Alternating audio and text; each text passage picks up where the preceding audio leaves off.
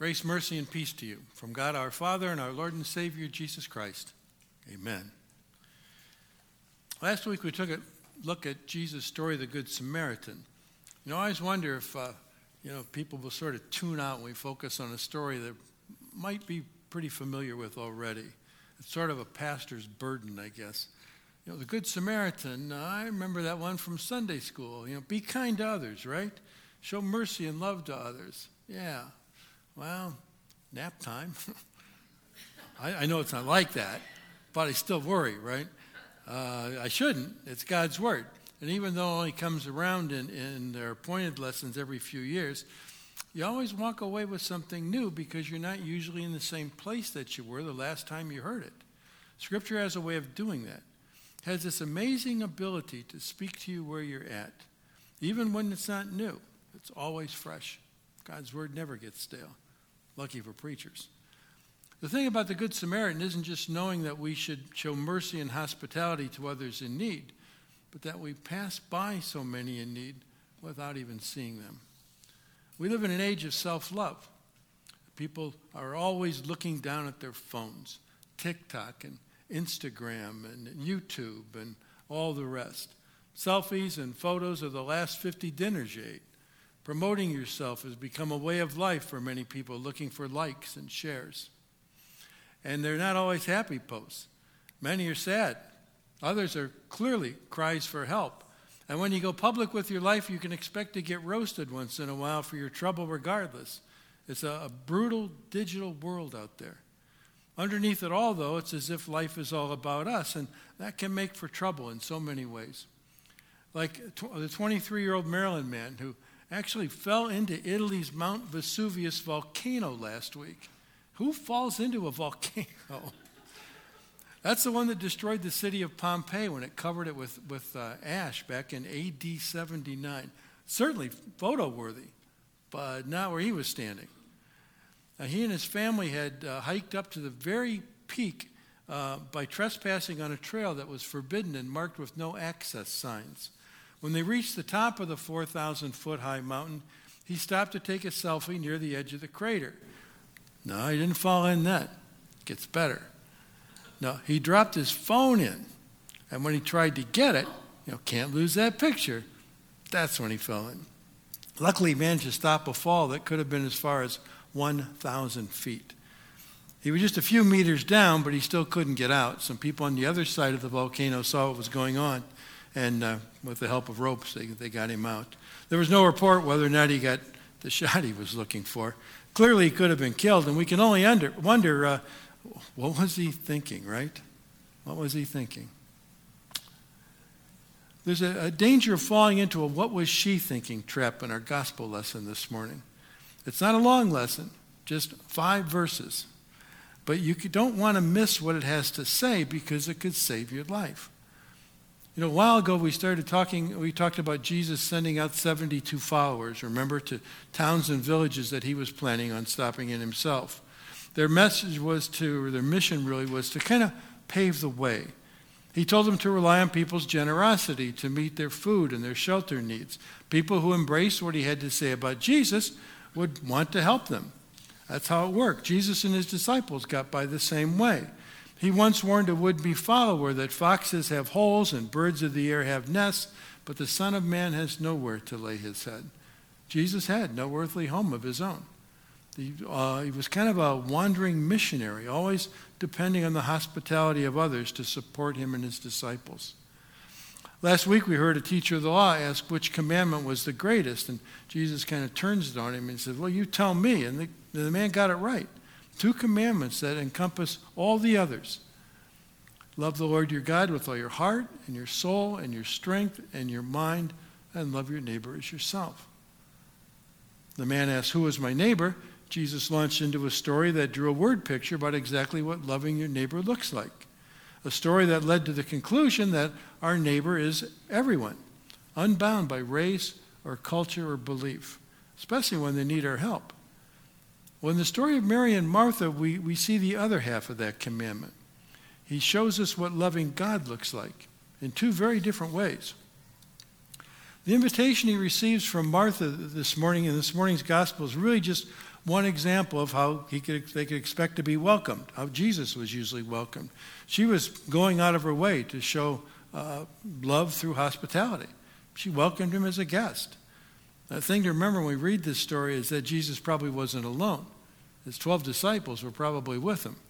Luke doesn't mention it because they went everywhere together. He probably didn't see a need to, but they were probably there too. So caring for them would be no small job. It might be uh, maybe a good time now to remind you about a, a, woman's role in first century Jewish society. You know, women didn't have the option of entering the, the workplace and enjoying a career like they do nowadays. Their place was in the home, and the man ruled the roost. If they were allowed to shine at all, it would have been in the all important role of hospitality.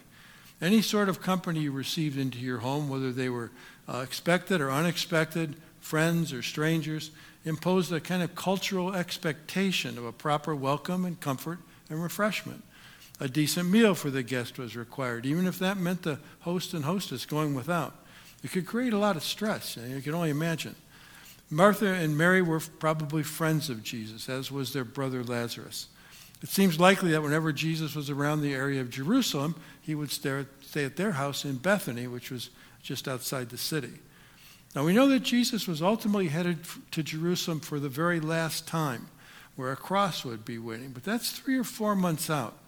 So it seems like Luke has placed this story out of chronological order in order to reinforce the lesson of the Good Samaritan, you know, loving your neighbor even when it's hard work. That's not unusual if you lay the Gospels side by side to compare them. Later on in Luke, we're going to find Jesus back in Galilee near Samaria where he heals 10 lepers. So Martha has opened her home to the Lord. And maybe this visit will be a way for Jesus to prepare them for the heartache that's coming when they lose their brother, to teach them where to draw strength and hope from in hard times. Uh, same place we do, really, from Jesus and His Word. Just like we draw strength and hope through the Holy Spirit working through Jesus' word, God's word, and sacraments. The next time we hear of Jesus coming to their home, he will be on the final leg of that journey, and that time he'll stop to raise Lazarus from the dead. On this visit, though, nothing miraculous happens, nothing uh, uh, supernatural, no amazing miracles, no casting out demons, nothing particularly spectacular at all until you look at what's really going on. A bit of crucial advice that can make the difference between life everlasting and eternal death. Well, the text doesn't really tell us that Marcia, Martha was the, the older sister. Just kind of, you get the feeling that that's how it was, don't you? The two couldn't have been more different. Worried about every detail, Martha's trying desperately to please. In fact, we get a, a glimpse of two very different approaches to help and hospitality. Martha virtually overflows with a sense of authority over Mary, all the characteristics of a type A personality. Researchers have found that older siblings tend to be more conscientious, ambitious, organized, and in relationships more dominant. More than anything else, they want to be in control. Oldest daughters tend to be bossy, confident, and more aggressive than their younger sisters. Younger sisters tend to be more low key, uncomplicated, free spirited, maybe owing in part to their parents' increasingly lax attitude in uh, toward parenting as more and more kids come along. While they might still insist they wear a seatbelt, mom and dad are less likely to call 911 every time the youngest one sneezes or uh, tips over. An older sister type would be the one more likely to do everything possible to make a grand party out of whatever was available, even if it meant not being able to enjoy it herself. Martha, Luke tells us, was distracted by much serving. Luke uses a word here that, that means literally, she was being dragged around. You ever felt like you were being dragged around by your responsibilities? It's a great word, right? That's what's happening to Martha, according to her view of hospitality. To her credit, Martha's view of the world was crystal clear. For her, and especially in her culture, she was uh, what was expected. Hospitality was of, of the utmost importance, immediate importance, and it trumped everything else that was going on because a clean house and a proper meal was expected of her, that need became immediate. It went right to the top of her to do list, even if that meant taking time to chat or not to chat uh, with a very important guest. You know, if you're wired like that yourself, you probably understand that Martha wasn't really ignoring God. She was loving him uh, in her own way by serving him. Don't think she was clueless about who Jesus was either. She even calls him Lord while all this is going on. Now, Mary's approach to life was a complete contrast. While Martha seemed to be driven by this sense of responsibility, Mary saw the value of putting all the other things in life on pause so she could live in the moment, leading Martha to finally plead with Jesus in opposition to what any good hostess would ever say Lord, don't you care that my sister has left me to serve alone? She's actually trying to put Jesus right in the middle of this family squabble. That's what, right? And shame Mary in the process.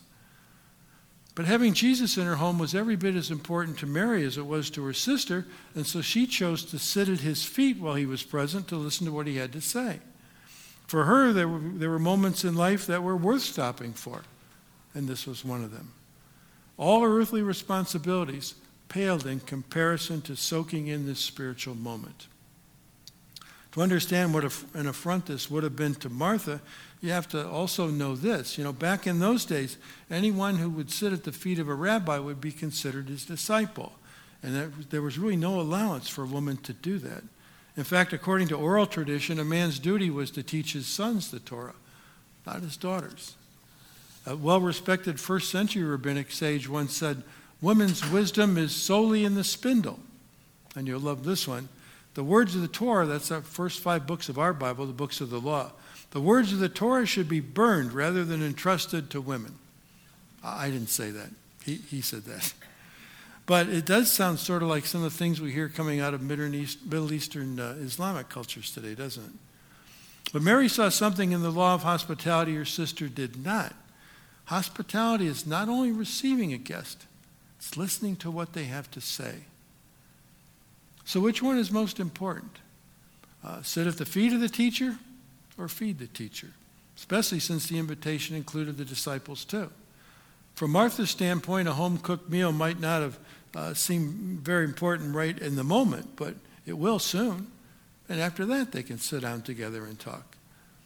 Well, anyway, Jesus settles this conundrum. The real issue, sticking with the hospitality theme, is whether a person is to first serve the Lord or first be served by him.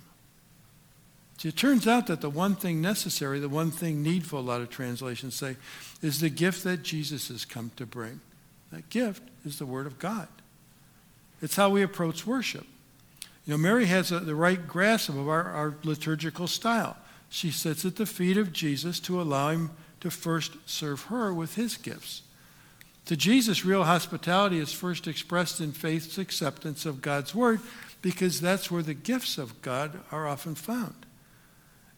Our whole liturgy is designed like that. Um, uh, God's word in a hymn, God's absolution in our confession, followed by our praise, God's word in our readings, God's word in the message, our confession of faith in response. Uh, it all culminates in the gift of his real presence in Holy Communion, followed by our thanks and praise. That's liturgical biblical worship. Martha's mistake was thinking that she was the host and Jesus was the guest.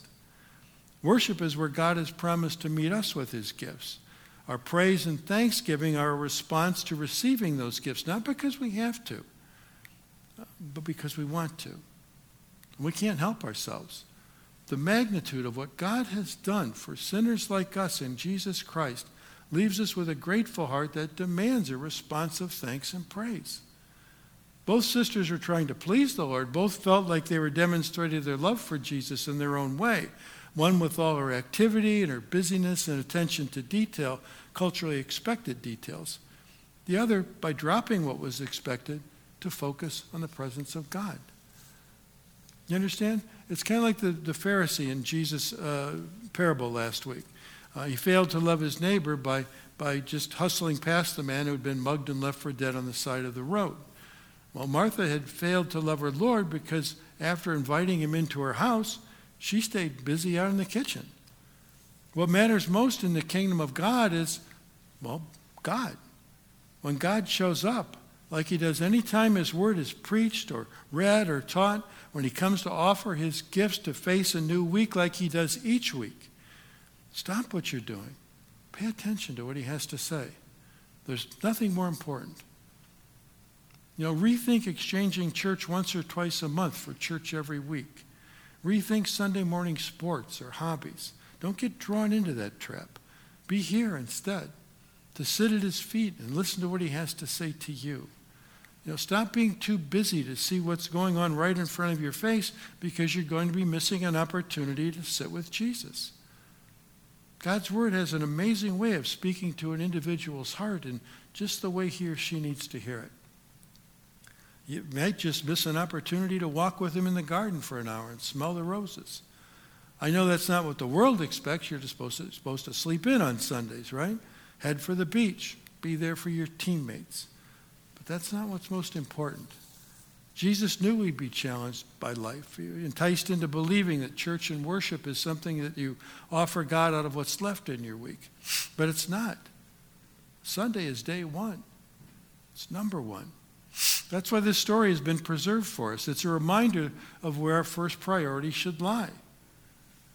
What goes at the very top of the list? You know, we all need to take time to sit at the feet of Jesus, all of us every chance we get. You know, it's good to be a responsible person doing all we can to, and to care for our families and feed the homeless and serve people we come across in need, uh, wherever we find them. But it's even more important to first feed our souls in worship and Bible study and devotional time and prayer. We need to take time out of each new day God gifts us to sit at the feet of Jesus for a while and be refreshed and renewed. Don't let your mind distract you from seeing what your heart is yearning for.